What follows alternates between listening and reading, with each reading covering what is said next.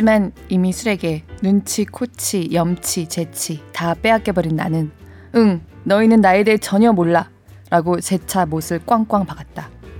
그러더니 애들 쪽으로 거꾸러지듯 몸을 깊숙이 기울이며 나에 대해 나도 몰랐던 놀라운 비밀을 말해주었다.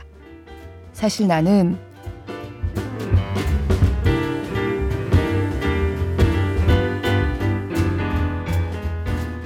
안녕하세요. 골룸에서 함께 책 읽는 시간 북적북적입니다. 저는 권애리 기자입니다.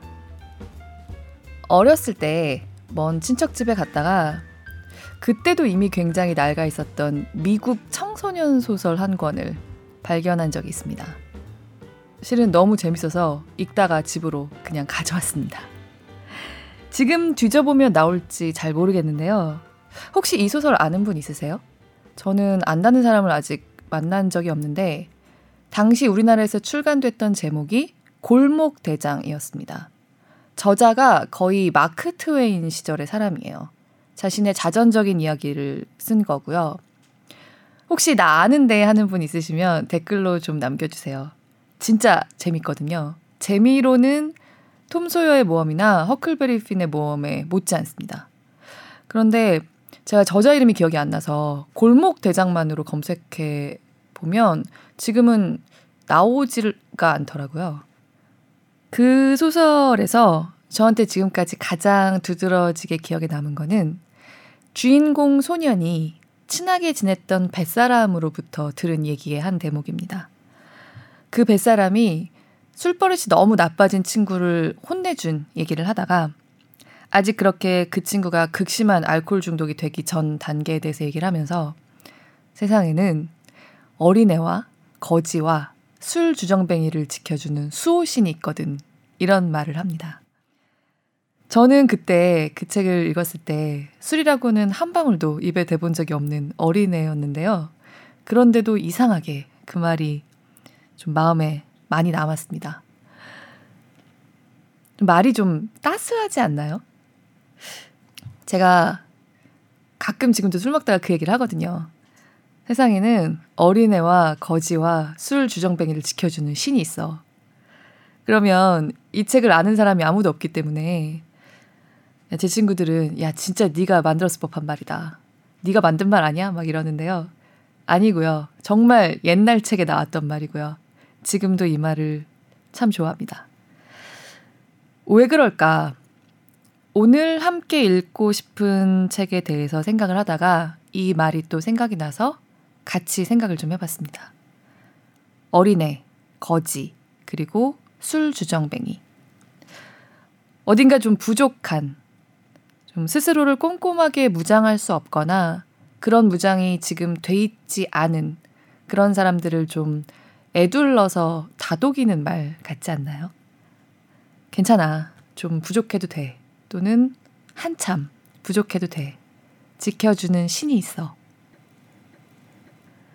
세상으로부터 자기 자신을 보호하기 어려운 어린아이나 세상의 끝에 몰려있는 거지나 아마도 세상에 내놓지 않고 가슴에 묻은 얘기가 있을 것 같은 술 주정뱅이. 이런 사람들을 차갑지 않게 바라보는 것 같은 느낌이 있어서 이 말을 참 좋아했던 것 같습니다. 그리고 술을 꽤 좋아하는 어른이 돼버렸네요. 대한민국처럼 술을 너무 권하는 사회에서는 사실 술 얘기를 지나치게 너그럽게 하는 건 좀 지양해야겠다는 생각도 하긴 합니다. 뭐 술을 먹고 저지른 실수라며 범죄를 옹호해 준다든가 다른 사람들을 괴롭혀 놓고 술 탓을 한다든가 이런 분위기를 옹호하고 싶은 건 전혀 아니고요.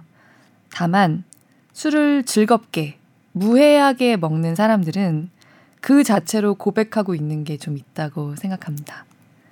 일단 스스로에게나 다른 사람들에게 24시간 엄격하지는 않다. 직선 코스가 있더라도 굳이 돌아가는 길을 선택할 때가 있다. 한마디로 인생에서 효율과 생산성 외에 다른 즐거움, 다른 소중함을 좀 알고 사실 삶이 던지는 질문들 중에 정답이라는 게 있을 때가 거의 없다는 것을 좀 알고 있다. 라고 고백하고 있는 것과 비슷한 게 아닐까 생각을 할 때가 있습니다. 오늘 같이 읽고 싶은 책은요. 아무튼 술입니다. 김혼비라는 필명으로 활동하고 있는 작가의 두 번째 에세이집이고요. 어, 북적북적에서도 몇 번 소개된 적이 있는 아무튼 시리즈의 한 권으로 나왔습니다. 오늘은 당신의 북적 댓글 소개를 하고요. 바로 다른 말 없이 이 책의 첫 부분으로 넘어가 볼까 합니다. 낭독을 허락한 출판 그룹 제철소에 감사드립니다.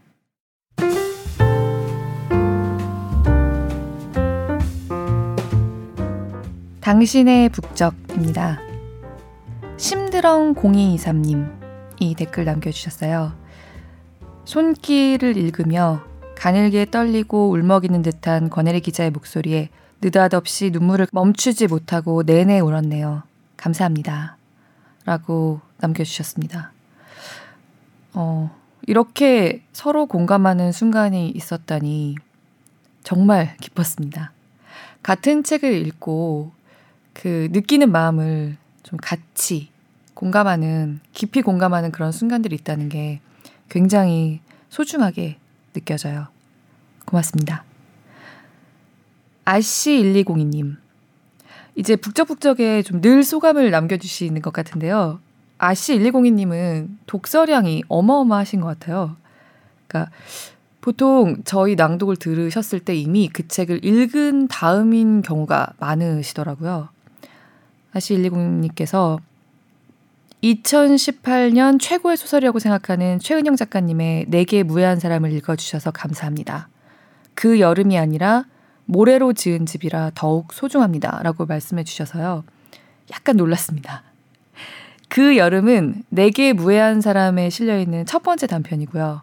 아마 세간에는 이 작품집에서 가장 회자된 작품으로 알고 있습니다. 그런데 그, 그 여름이 아니라 모래로 지은 집을 골라줘서 좋았다고 하신 게 저랑 또 좀 통하는 마음이 있었거든요. 어, 그 외에도 제가 발췌해서 읽었던 601602 손길도 다시 읽어보셨고 다시 읽어보니 또 눈물이 핑 돌았다. 곱씹어 볼 만한 너무 좋은 구절이 많다고 말씀해 주셨습니다. 늘 정말 감사합니다. 그리고 호박 여사님 좀 오랜만에 댓글 남겨주신 것 같은데요.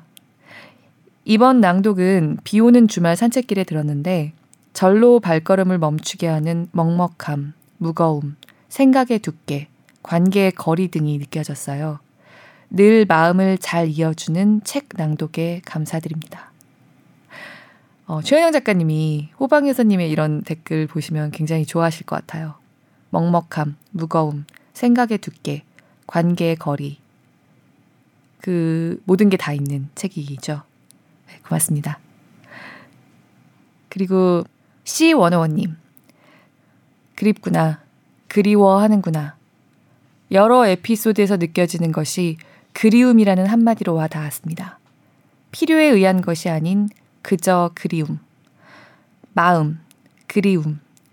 약간 충격이 있는 이야기였어요. 내가 그리워해 본 적이 언제였던가 하고 잘 들었습니다. 고맙습니다. 라고 또 두 번 이상 읽게 되는 근사한 댓글 남겨주셨습니다. 이렇게 들어주시는 분들이 너무 멋있는 분들이겠구나. 라고 짐작하게 되는 댓글들이 많이 달려서, 네. 함부로 책을 고를 수가 없습니다, 정말. 더 열심히 재미있는 책 찾아볼게요. 고맙습니다.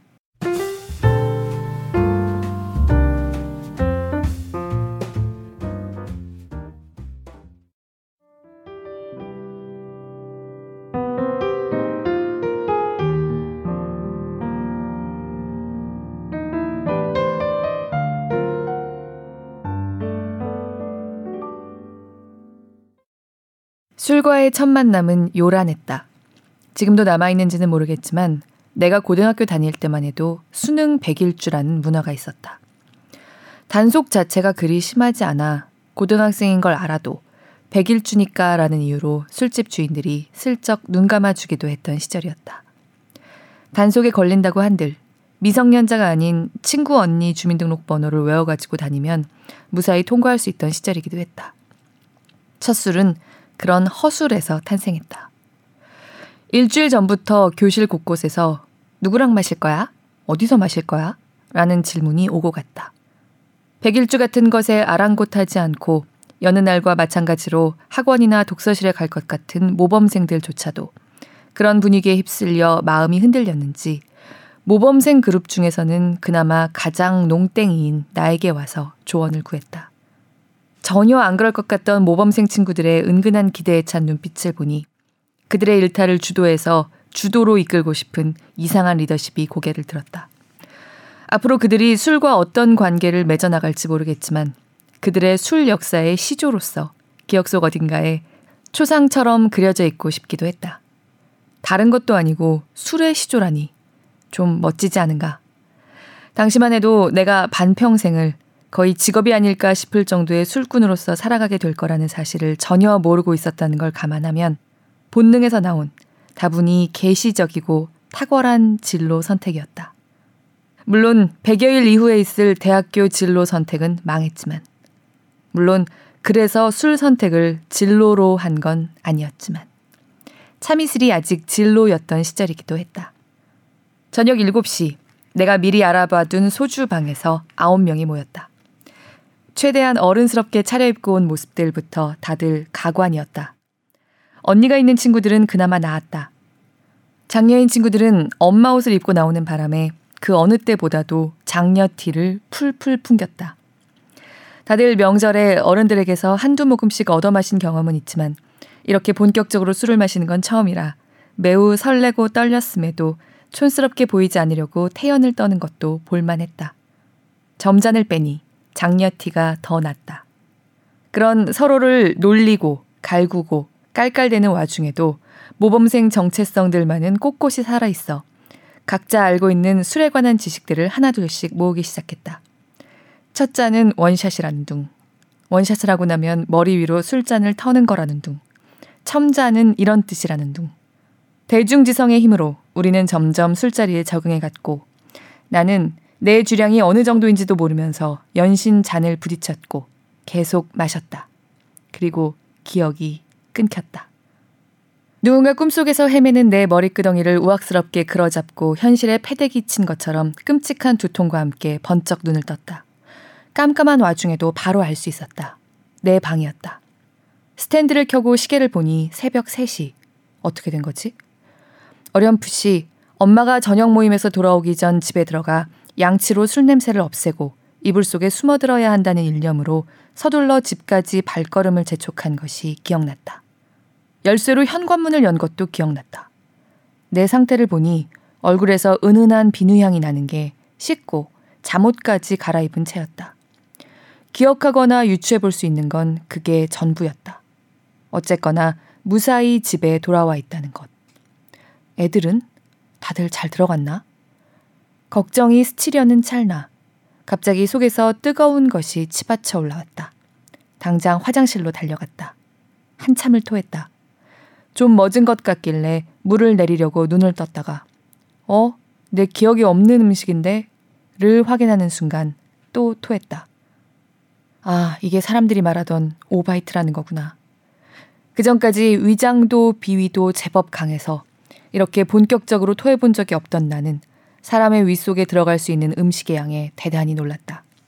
기억은 하나도 못하는 주제에 먹은 것은 이렇게나 많다니.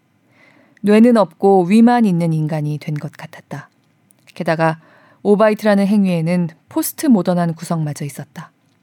단일 식품에 위액을 섞어 어느 정도 해체한 후 전혀 다른 질감을 가진 형태로 바꿔 무규칙적으로 다시 섞은 다음 역순으로 쏟아져 내리게 함으로써 플롯의 순서도 뒤집어 놓는다. 매우 더럽고 전위적인 방식의 포스트 모던이었다. 그렇게 뒤집힌 플롯을 따라 시간을 거꾸로 더듬어가며 기억에 없는 음식들이 기억에 있는 음식들로 넘어갈 때까지 토하고 엄마가 깨지 않게 조심조심 화장실 청소까지 깨끗이 해 증거인멸까지 마친 후 방으로 돌아왔다. 그리고 기억이 또 끊겼다. 아침에 일어나서도 자꾸만 포스트 모던해지려는 몸을 겨우 다독여서 아슬아슬하게 지각을 면했다. 아, 죽겠네 하고 내 자리에 가방을 떨구기 무섭게 어제의 멤버들이 싱글대며 다가왔다. 맞다. 너희 괜찮았어? 라고 그제야 생각이 나서 물으니 다들 태어나서 그런 가짜않고 웃긴 질문은 처음 들어본다는 듯이 비웃으며 그러는 너는 괜찮았냐? 설마 비겁하게 기억 안 난다고 하진 않겠지? 같은 말들을 쏟아냈다. 떠들썩해진 내 자리로 다른 애들도 슬금슬금 모여들었다. 하나같이 애써 꾹 담은 입가로 웃음이 새어나와 있었고 반달꼴이 된 눈에 당장 너를 놀리고 싶어 견딜 수가 없다는 기색이 어려 있는 것이 다들 뭔가를 이미 듣고 알고 있는 게 분명했다. 뭐, 뭐야. 나 어제 뭐 했냐? 기억 진짜 안 나? 그냥 안 나고 싶은 거겠지. 진짜야. 계란말이 이후로는 하나도 기억이 안 나. 나 어제 뭐 했는데? 어제 너랑 원이랑 제일 취해서는 둘이 싸웠어. 에? 진짜? 원이 어딨어? 그러고 보니 나를 둘러싼 얼굴 중에 원희 얼굴이 안 보였다. 아니 근데 싸웠다고? 고교 시절 내내 한 번도 누구랑 싸워본 적이 없는데 그것도 그 얌전한 원이랑 내가 싸웠다고? 아직 안 왔어. 아픈가 봐. 걔도 어제 엄청 취했거든. 우리는 너도 오늘 못 올 줄 알았는데. 나 원이랑 왜 싸웠어? 물어보기 무섭게 서로 자기가 말하겠다고 앞다투어 말하느라 소란이 일었다. 어수선한 가운데 들은 사건의 전말은 이랬다. 한창 술을 마시던 중 누군가 나에 대해서 혼비는 이러이러한 것 같아 라는 말을 꺼냈다.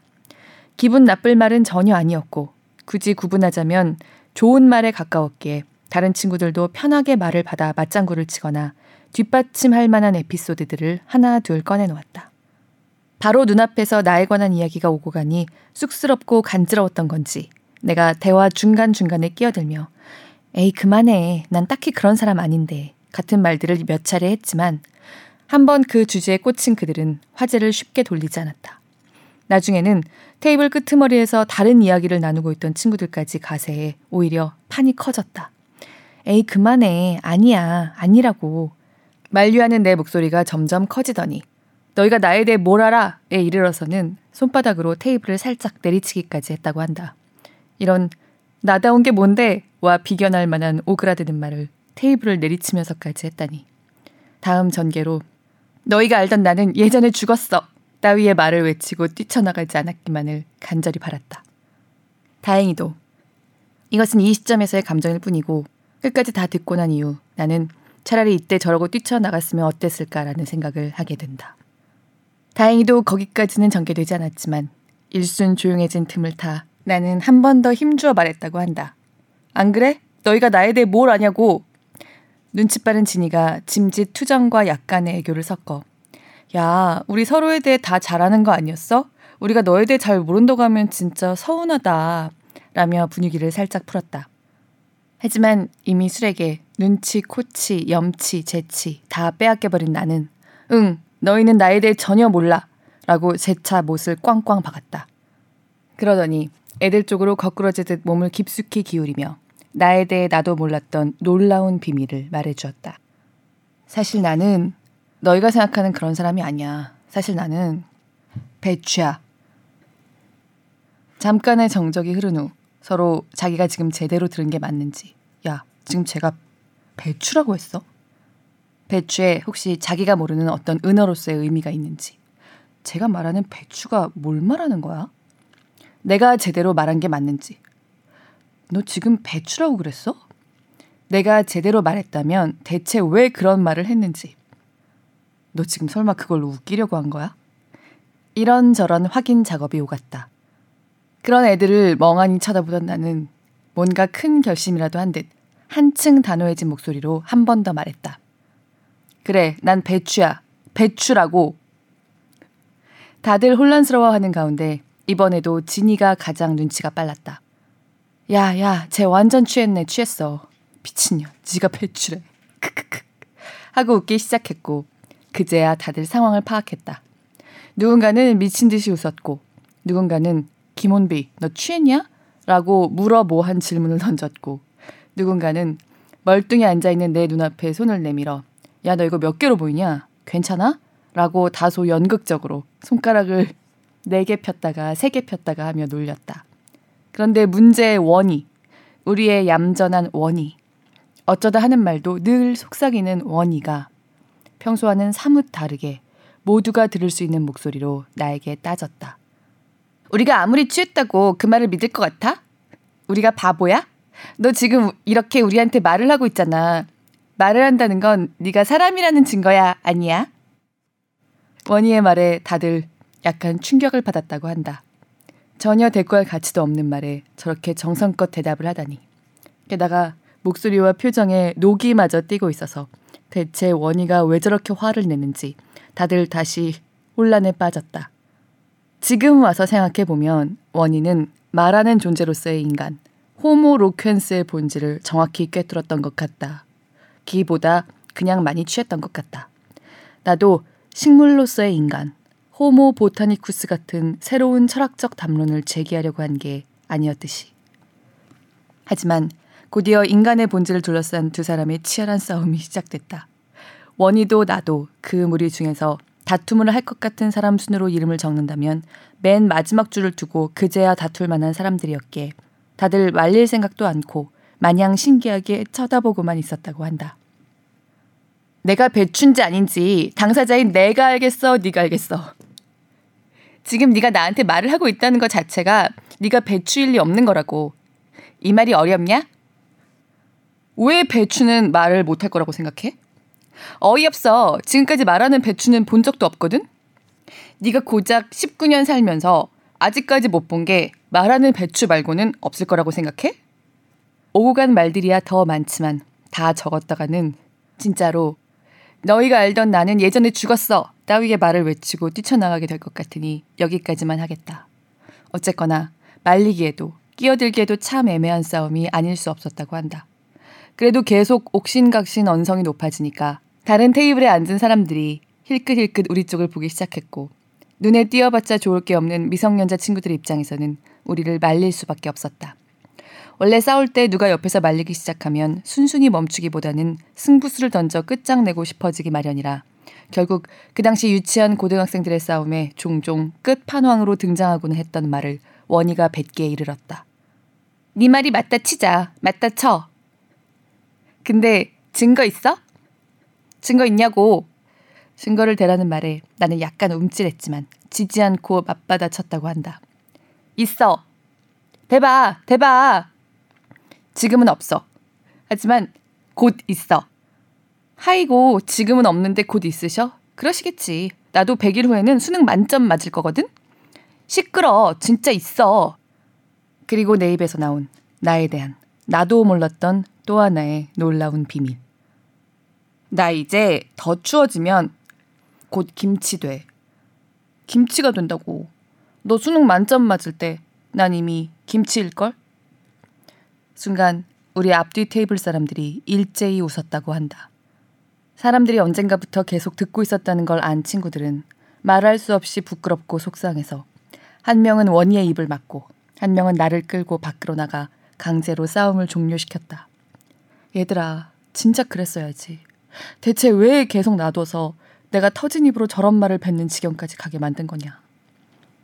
친구들이 저 대목까지 말했을 때 내가 등교하기 전에 이 이야기를 몇 번은 들었을 친구들과 처음 들은 친구들 모두가 술집의 손님들처럼 일제히 웃음을 터뜨린 덕분에 현장의 생생함마저 전해져 나는 더더욱 비참한 기분이 되었다. 당연하게도 그 이후 나의 별명은 배추가 되었다가 점점 김치 쪽이 더 호응을 얻어 최종적으로 김치가 되었다. 시간이 흐를수록 배추가 숙성해서 김치로 변해가는 생태를 반영해 준 것 같은 아이들의 배려에 눈물이 났다. 고춧가루와 마늘 같은 센 항균 물질로 버무려져 염도와 산도가 높은 혹독한 환경 속에서도 끝까지 살아남는 김치 유산균의 생명력을 이어받아 김치라는 별명은 꽤나 오래갔다. 재작년까지도 내 페이스북에 은김치, 김치야 라고 부르는 댓글이 드문드문 보였으니 말 다했다. 이런 사정을 모르는 내 친구 하나가 댓글을 단 친구들이 나를 김치녀라고 멸칭한 줄 오해했던 작은 사건도 있었다. 충분히 오해할 만했기에 지금은 다들 그 별명 부르는 걸 조심하고 있다. 그날 결석할 줄 알았던 원인은 점심시간이 지나서 나타났다. 밤새 토사광란에 시달렸고 결국 병원에 들렀다 왔다고 했다. 나와 싸운 일은 당연히 기억 못했다. 인생 첫 음주에 크게 대인 원인은 평생 술을 마시지 않을 거라고 단언했다. 실제로 그는 20대 초반까지 이 다짐을 지켰고 언젠가부터 조금씩은 마셨지만 끝내 술을 즐기지 못했다. 나도 원희처럼 술에 완전히 질려버렸다. 화장실에서 보낸 포스트 모던한 밤은 끔찍했고 통제하지 못하는 상황을 두려워하는 나로서는 기억이 툭툭 끊기는 경험도 끔찍했고 다음 날의 숙취, 숙취로 인한 두통 역시 끔찍하기는 마찬가지였다. 내가 또 술을 마시면 인간이 아니라고 혼자 조용히 이를 갈았다. 어릴 때 멋모르고 마신 술로 고생한 경험이 트라우마로 남아 어른이 되어서도 술을 별로 좋아하지 않는 경우를 종종 들어봤기 때문에 나도 그런 삶에 첫 발을 내디딘 거라고 생각했다. 한동안 텔레비전에서 술 광고, 특히 소주 광고만 보면 그날 마셨던 술과 음식들이 되새김질하는 소처럼 위장에서부터 신물과 함께 다시 올라오는 것 같았다. 하지만 나는 술꾼의 운명을 타고난 모양이었다. 2주 정도 지나자 입가에 맴돌던 술맛과 취기가 오르기 시작했을 때의 엷은 흥분, 들떠서 떠들던 분위기들이 생각났다. 그러니까 술 생각이 났다. 속담도 생각났다. 첫 술에 배부르랴? 술이 또 마시고 싶었다.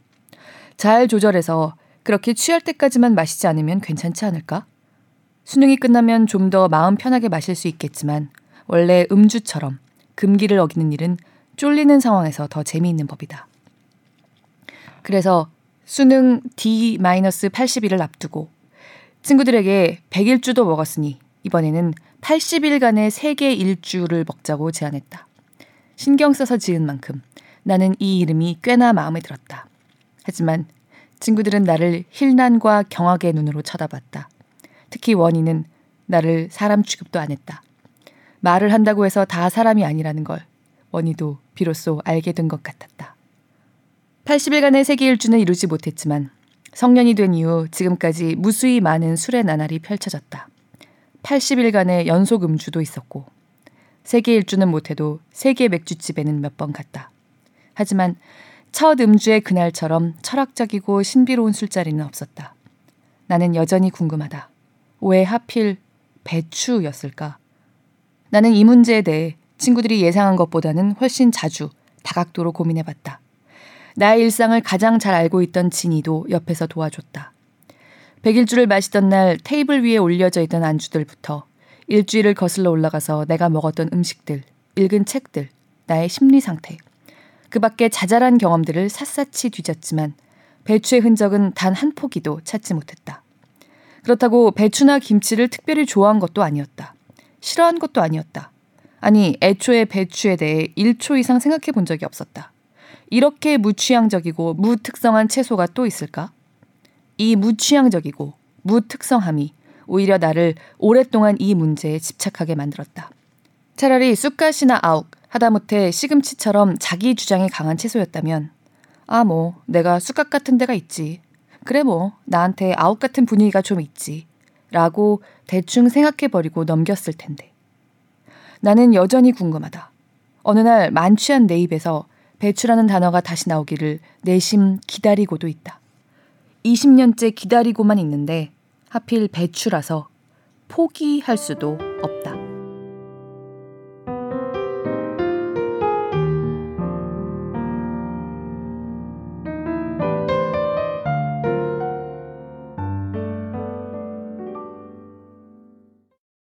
술 좋아하게 되는 사람들은 좀 비슷한 데가 있을 수밖에 없나 봐요. 저도 처음 마신 술에 굉장히 비슷한 추억이 있습니다. 음, 친구들 중에서는 농땡이였던 것도 비슷하고 첫 술 모임을 좀 나서서 조직했던 것도 비슷하고 그래놓고 이분처럼 포스트 모던한 경험을 한 다음에 한동안 술을 입에 못 댔던 것도 비슷한데 배추와 김치를 뛰어넘을 순 없네요. 저 사실 너무 웃겨서 지금 낭독하면서도 좀 힘들었는데요. 제가 읽은 부분은 프롤로그를 제외한 이 책의 첫 번째 단락, 제목이 첫 술입니다. 원래는 이 첫 술도 일부분만 읽고 이 뒤에 나오는 점점 더 재밌어지는 글들에서도 여기저기 발췌해서 읽고 싶었는데요. 도저히 중간에 끊기가 아까워서요. 결국 다 읽어버렸습니다. 김혼비 작가님은 어, 본명이 아닙니다. 닉 혼비를 좋아하시나 봐요. 혼비의 성을 따온 필명으로 지난해에 우아하고 호쾌한 여자 축구라는 어마어마하게 호쾌하고 재미있는 에세이집을 첫 출간했던 직장인 작가입니다. 우아하고 호쾌한 여자 축구는 심영구 기자가 여기 북적북적해서 소개하기도 했습니다. 이 김원비 작가님의 두 번째 책입니다. 아무튼 술. 아까 잠깐 말씀드린 대로 아무튼 시리즈에서 술을 맡으셨습니다. 그야말로 속된 말로 빵빵 터지는 대목들이 많은 정말 재미있는 에세이집이 한 권 나왔습니다. 이 책을 술 한 잔에 비유하자면 몰디브 한 잔? 저는 모히또 한 잔 같다고 얘기하고 싶습니다. 청량하고 심지어 싱그럽고 그런데 알싸합니다. 그리고 원래 진짜 모히또는요.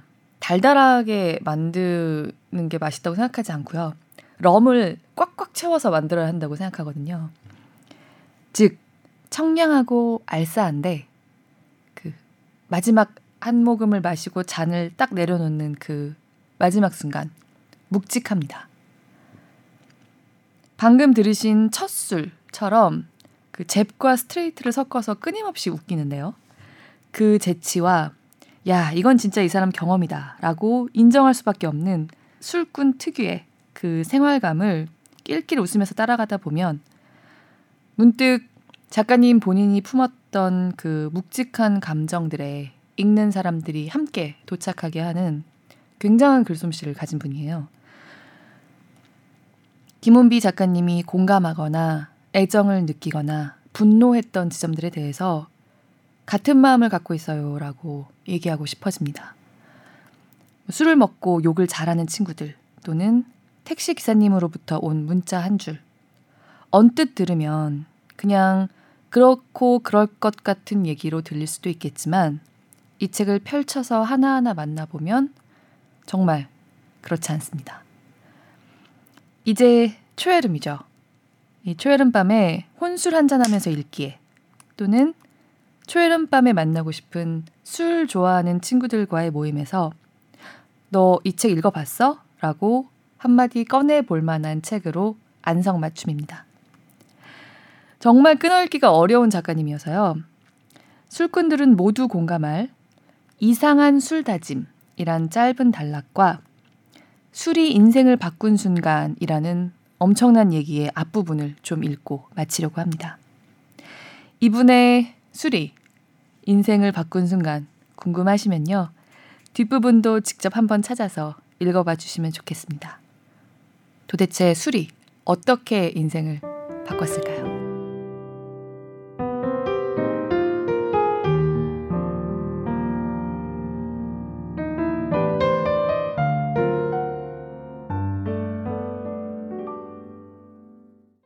이상한 술 다짐. 가을이 와버렸다. 1년 중 가장 술맛이 도는 계절. 퇴근길마다 부는 선선한 바람과 걷기 좋은 날씨가 발걸음을 번번이 술집으로 이끄는 계절. 그래서 요즘 매일 퇴근길마다 싸운다. 아쉬탕가 요가를 하러 갈까?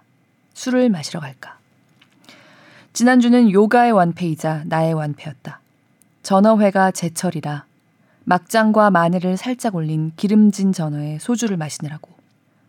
아버지가 담가준 김치가 막판이라 티가 신김치를 바닥까지 싹싹 긁어 스팸과 집에 있는 모든 야채를 다 넣고 볶은 뒤 흰자는 튀기듯이 바삭하게 노른자는 톡 치면 흘러내리게 익힌 달걀 프라이를 얹어내온 김치 볶음밥에 소주를 마시느라고.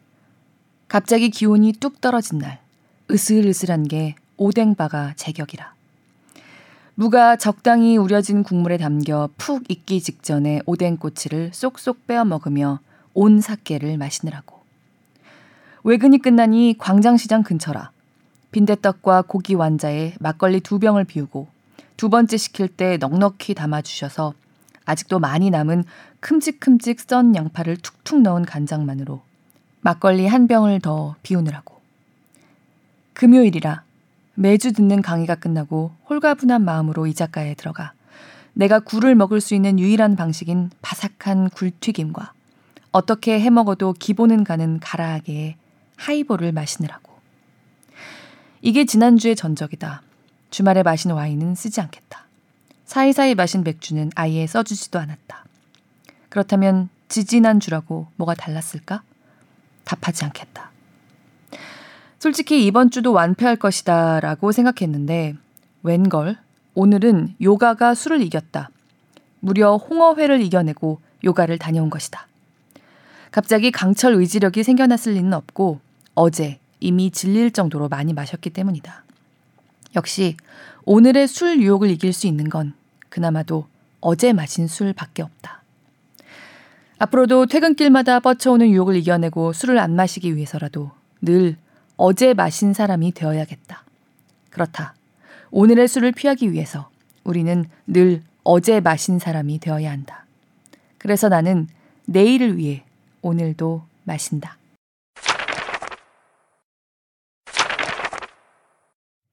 술이 인생을 바꾼 순간. 그날은 손에 꼽을 정도로 술을 많이 마신 날이었다. 나는 술을 많이 마셔서가 아니라 자주 마셔서 술꾼인 부류라 주량은 그리 세지 않은데 그날은 희한했다. 둘이서 1차에서 소주 4병을 마셨고 2차에서 맥주 3병을 마셨는데도 말짱했다. 심지어 가게가 파에서 2차를 끝내야 할 때가 되었는데도 술이 더 마시고 싶었다. 그날따라 간이 센 안주들을 계속 먹어서 간이 세진 것일까? 같이 마신 사람은 글쓰기 모임에서 알게 된 또래의 남자였다. 당시 나는 홍콩 거주 6년 차였다. 1년에 한두 번 며칠씩 한국에 들르는 게 전부였던 그 전과 달리 그 해에는 마침 한국이 거점이 되는 프로젝트가 생겨 중간중간 홍콩이나 싱가포르에 다녀와야 하는 일을 빼면 한국에 몇 달씩 머무를 수 있었다. 언제 다시 올지 모를 기회였으므로 그 시기에 나는 한국에서만 할 수 있는 재미있는 일들에 적극적으로 참여했고 글쓰기 모임도 그래서 나가게 됐다. 모임은 격주마다 있었다. 무려 67시간씩 이어지는 강의 및 세미나가 끝나면 열 몇 명의 동인들과 어울려 늦게까지 술을 마시곤 했는데 그는 그 중 한 명이었다. 둘이 술을 마시게 된 건 자주 가는 거래처가 그의 집에서 매우 가깝다는 걸 우연히 알게 되어서였다. 곧 홍콩 돌아간다고 하지 않았어요? 가면 한동안 수업 못 나올 텐데 가기 전에 언제 우리 동네 왔을 때 같이 밥 먹어요. 모임에서 만난 사람과는 1대1로 잘 만나지 않는 평소 나의 패턴으로 보면 거절하고도 남았을 제안인데 어쩐지 대번에 승낙했다. 재밌을 것 같았다. 늘 여럿이 어울렸기 때문에 그와 따로 이야기해 본 적은 없었지만 몇 달 만난 것 치고는 꽤 친해져 있었고 어떤 사람인지도 꽤 알고 있었다. 글쓰기 모임의 성격상 단위 시간당 파악 가능한 개인 정보량이 원체 높았던 탓이다. 써온 글에, 타인의 글을 읽어내는 방식에, 자주 쓰는 표현에, 좋아하는 문장에, 사람들의 성향과 성격이 지문처럼 묻어났다. 지나치게 진한 지문은 때때로 버거웠고, 너무 진하게 찍혔을까봐 슬쩍 뭉개놓은 지문은 의문스러워 보여 신뢰가 안 갔는데 그는 항상 알맞은 진하기의 지문을 가장 익살스러운 각도로 찍어 놓는 사람이었다. 게다가 그는 술을 좋아했고 술을 마시면 더욱 웃겨졌다. 알맞고 술 좋아하고 웃기고 술 친구 삼합이 다 갖춰졌네. 주변에 그런 삼합형 술 친구들이 몇 있어서 바로 느낌이 왔다. 술꾼들끼리의 밥 먹자는 약속은 결국 술 먹자는 약속으로 변하게 되어 있다. 술은 원래 밥과 곁들여 먹는 기본 반찬이니까. 밥을 시켜놓고도 뭔가 허전한 듯 쭈뼛쭈뼛 서로 눈치를 보다가 결국 내가 먼저 술을 시켰다. 반찬 없이 맨밥이 안 먹히더라고. 그렇게 우리는 밥도 먹고 술도 먹고 술도 먹고 술도 먹고 술도 먹게 되었다. 그는 예상보다 훨씬 좋은 술 친구였다. 정치적 성향과 세계관이 비슷했고 무엇보다 유머 코드가 잘 맞았다. 사실 웃을 수 있는 포인트가 비슷하다는 건 이미 정치적 성향과 세계관이 비슷하다는 말을 포함하고 있다. 무엇을 유머의 소재로 고르는지 혹은 고르지 않는지 후자가 좀 더 중요한 것 같다. 아무튼 그걸 그려내는 방식에 기저에 깔린 정서가 무엇인지는 많은 것을 말해주니까. 들을 말과 할 말이 끊이지 않았고 따라지는 술과 따라주는 술이 계속 오갔고 한쪽으로 빈 병들이 하나둘 줄을 맞췄다. 3차가 아쉬웠던 우리는 술집을 찾아 큰 길로 나왔다. 새벽 3시. 6차선 도로를 사이에 두고 쭉 뻗은 두 길을 번갈아 보며 한참을 걸었지만 문을 연 술집은 없었다. 이 동네 가게들이 주로 월요일에 쉰다는 게 그제야 기억났다. 그렇다. 우리는 월요일부터 그렇게 퍼마시고 있었다. 저 멀리 24시간 커피 전문점이 3개나 보였지만 전혀 동하지 않았던 걸 보면 이야기도 이야기지만 정말 술이 더 마시고 싶었던 것 같다. 작은 골목들을 하나씩 기웃대어 봐도 성과는 없었다. 24시간 영업인 건지 마감 시간이 늦은 건지 모를 문연 카페만 두 곳 찾았을 뿐이다. 뭐야, 이 새벽에 정작 술은 없고 커피만 잔뜩 있는 이 동네는. 청년들이여 깨어나라 라고 시위하는 거야 뭐야. 이 동네가 품은 계몽을 향한 야망과 술꾼들에 대한 쌀쌀맞음에 아득해져서 일단 오늘은 여기서 마무리하고 집으로 가야겠다고 생각을 하는 찰나 그가 대뜸 말했다. 우리 집에 보드카 있는데 가서 마실래요? 집에 가자고? 새벽 3시 넘어서?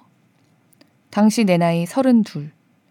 그런 상황에서 혼자 사는 남자가 자기 집으로 가자고 하는 것에 보통 어떤 함의가 포함되어 있는지 잘 알고 있고 살면서 그런 노골적인 제안을 그 나이 때 평균치 정도로 적당히 받아봤으며 그래서 무난하게 혹은 단호하게 거절하는 방법도 잘 알고 있었다. 하지만 이 모든 것들이 다 필요 없다는 걸 깨닫는 데는 1분도 걸리지 않았다. 그는 나와 마찬가지로 정말 술, 단지 술이 더 마시고 싶을 뿐이라는 걸 못 느끼려야 못 느낄 수가 없었던 것이다. 전혀 사귈 생각도 없는 남자한테 사귀자는 말도 안 했는데 차인 것 같은 묘한 패배감마저 느낄 정도로 그 어떤 끈적함도 없이 함이 따위는 더더욱 없이 술, 오직 술이었다. 적어도 지금 그에게는 자신의 집이 어떤 개인적이고 내밀한 공간이 아니라 그저 같이 술을 마실 수 있는 술집으로서만 기능하는 것 같았다. 새벽에 문을 연 곳은 카페뿐인 이 동네의 야망과 쌀쌀맞음에 저항하여 자기 보금자리를 기꺼이 술집으로 만드는 진정성에 감동한 나는 술집에 대한 이해를 정중히 갖춰 무슨 술이 있냐고 물었다. 앱솔룻 보드카요. 라고 답하는데 이날따라 앱솔룻은 어찌나 앱솔룻하게 들리는지.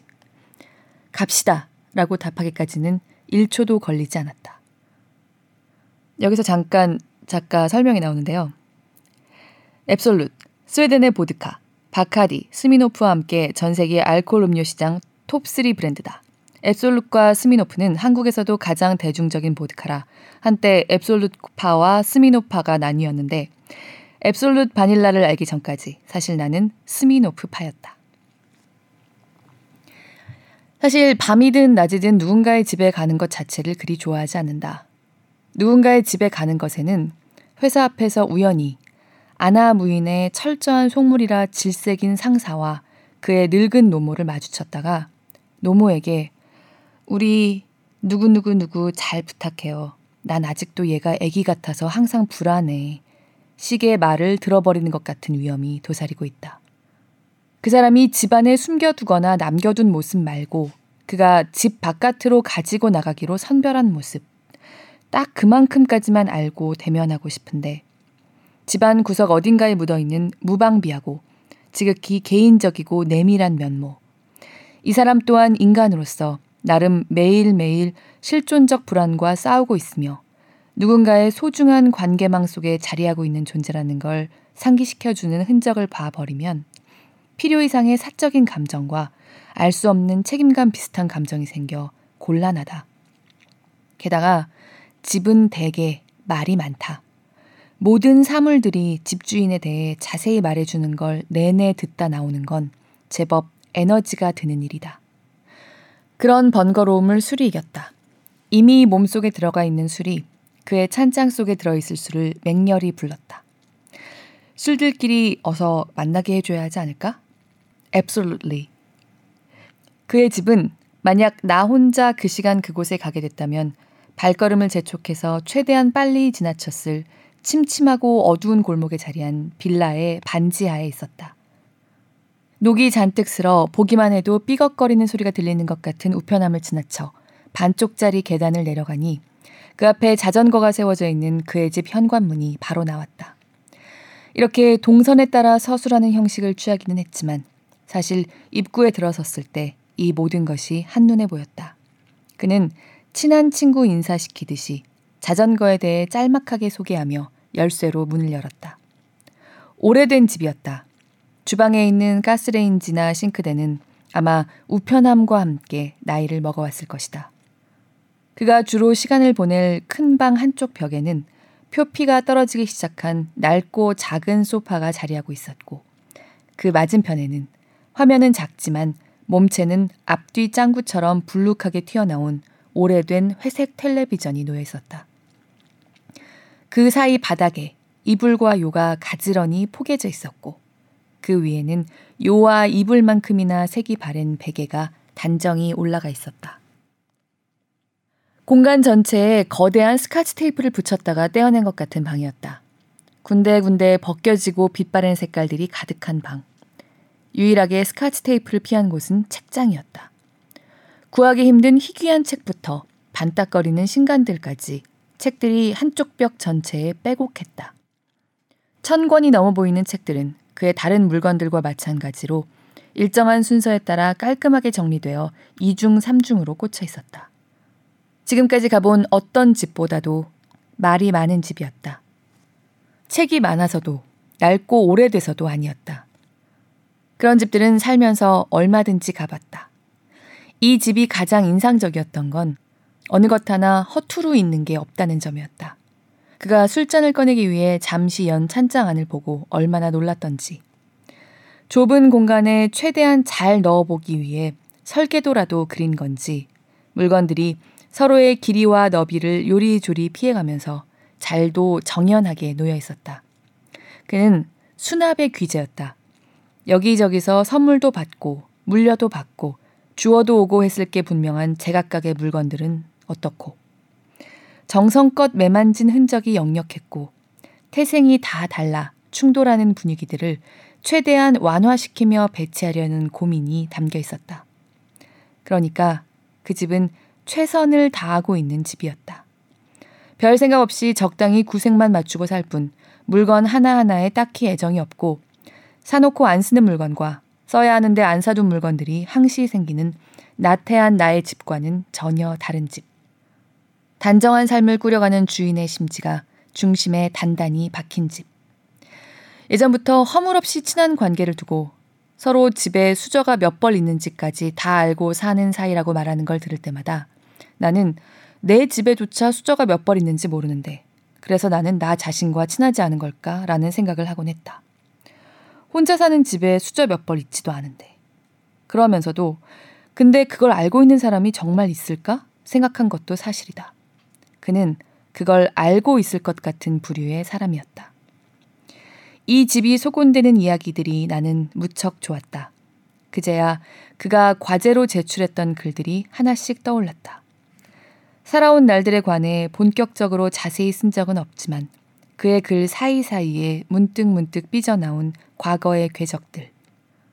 IMF 때 아버지 사업이 망했고, 빚이 많았고, 돈은 늘 없었고, 그 안에서 어떻게든 허덕허덕 일상과 일상을 이어붙여가며 살다 보니 어디쯤에 도착해 있는 다르면서도 비슷한 IMF 키드들의 이야기. 주방에서 냉장고 문 여닫는 소리가 한창 분주한가 싶더니 이런저런 안주들로 그럴듯한 술상을 준비한 그가 나를 불렀다. 상 위에 올려져 있는 보드카 병을 보는 순간 이 공간에 너무나 비현실적으로 매끈한 그 자태에 웃음이 터졌다. 정종 대포나 소주병이 나올 것 같은 피맛골의 선술집에서 대뜸 앱솔루트가 튀어나온 걸 본 기분이랄까? 보드카를 한 모금 마신 순간에도 웃음이 터졌다. 보드카라는 이름을 러시아어로 물을 뜻하는 보다에서 따왔다는 이름 모를 러시아인에게 당장 달려가 하이파이브를 하고 싶었다. 어떻게 이름을 이렇게 잘 붙였어요? 진짜 생명수네, 생명수. 아, 살 것 같다. 보드카 만세. 보다 만세. 그날 우리는 국제 도량형 총회나 한국 표준과학연구원에서 새벽인지 아침인지 시급히 판별해 줄 필요가 있는 시간인 5시까지 마셨다. 자연히 그의 집이 3차의 주제였는데 시작은 냉장고였다. 이 집 물건들 다 엄청 오래됐죠? 다들 사연 있는 모습들이야. 아휴, 사연 많죠. 다들 구구절절해. 그럼 우리 골드스타 냉장고부터 시작해 봅시다. 그랬다. 그의 냉장고는 무려 LG의 전신인 골드스타 로고가 붙은 냉장고였다. 순간의 선택이 10년을 좌우합니다. 라는 카피와 함께 등장했던 바로 그 추억의 냉장고. 3차 내내 내가 등을 기대고 있었던 냉장고.